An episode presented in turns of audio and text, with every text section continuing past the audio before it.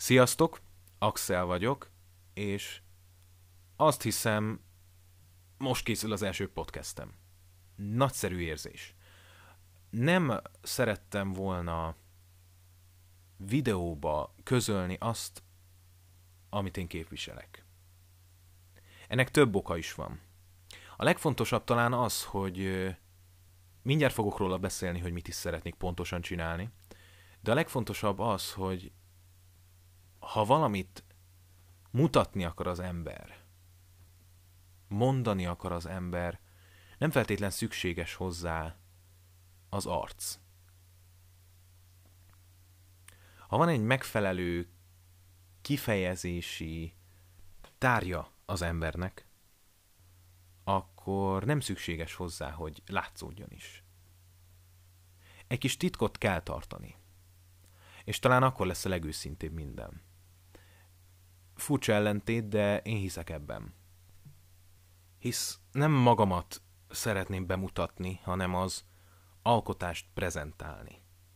Egy írott dolgot, akár más szerzőtől, akár sajátot,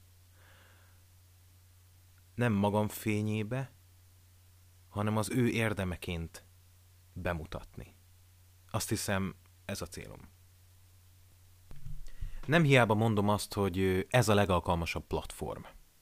Mert nem figyelsz semmi másra, csak arra, amit mondok.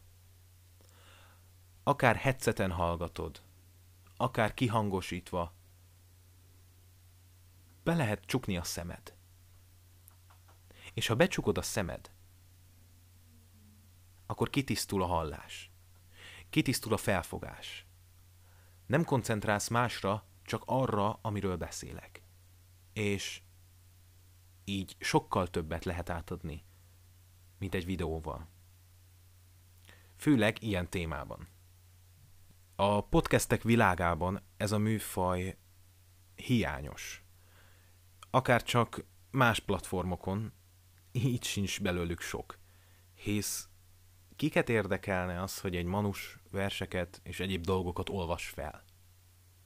Főleg, hogy még nem is látjuk, ugye? De én valami mást szeretnék. Nem felolvasás lesz, hanem egy hangulat létrehozása. A műből kiindulva. És persze magamból. De, ahogy említettem, inkább az írást szeretném bemutatni, inkább a szöveget szeretném ismertetni, és ö, egyfajta digitális műveltséget szeretnék közvetíteni ezzel. Azok számára, akik nem szeretnek olvasni, de van valami hajlamuk a művészet iránt, és mégis érdeklik őket, vagy éppen kötelező, esetleg középiskolásoknak, vagy általános iskolásoknak, vagy egyetemistáknak, de valószínűleg aki egyetemre jár, az, az ráveszi magát arra, hogy olvasson. De minden esetre szerintem ez egy nagyon hasznos dolog lehet. Hát ebből még valami jó is kisülhet, mondhatnám ezt is.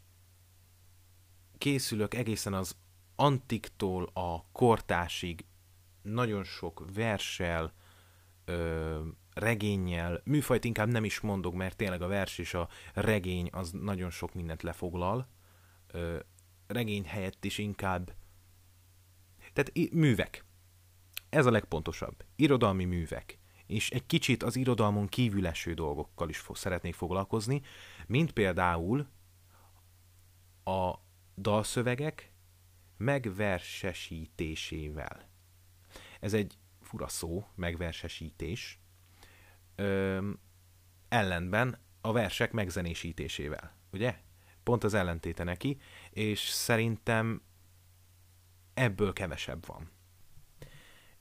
Éppen ezért kíváncsi leszek, hogy mennyire lesz ennek az egésznek például létjogosultsága. És arra is, hogy ez hogy fog tetszeni nektek. Illetve lesznek még olyan videók, amit például most hallgattok. Ilyen kis beszélgetős, véleménykifejtős, mondhatnám azt is, hogy nem előre megírt, megfontolt, hanem gondolatvideók. Ez nem is rossz név. hogy a részek milyen sűrűséggel és szabályossággal fognak kijönni, azzal ne számoljatok. Ugyanis az én zűrzavaros életem tökéletes összhangban lesz ezzel. Tehát óránként naponta, hetente, de egy hétnél tovább nem várok két rész között. Tehát nem lesz két rész között egy hétnél nagyobb űr. Ezt megígérem. Sűrűn fogok gyártani. Ezeket lehet is. Annyi minden van a világban, hogy nem lesz megállás. Nekem meg arra azért van időm, hogy ezt megcsináljam. Szóval köszönöm szépen, hogy végighallgattátok. Axel voltam. Minden jót!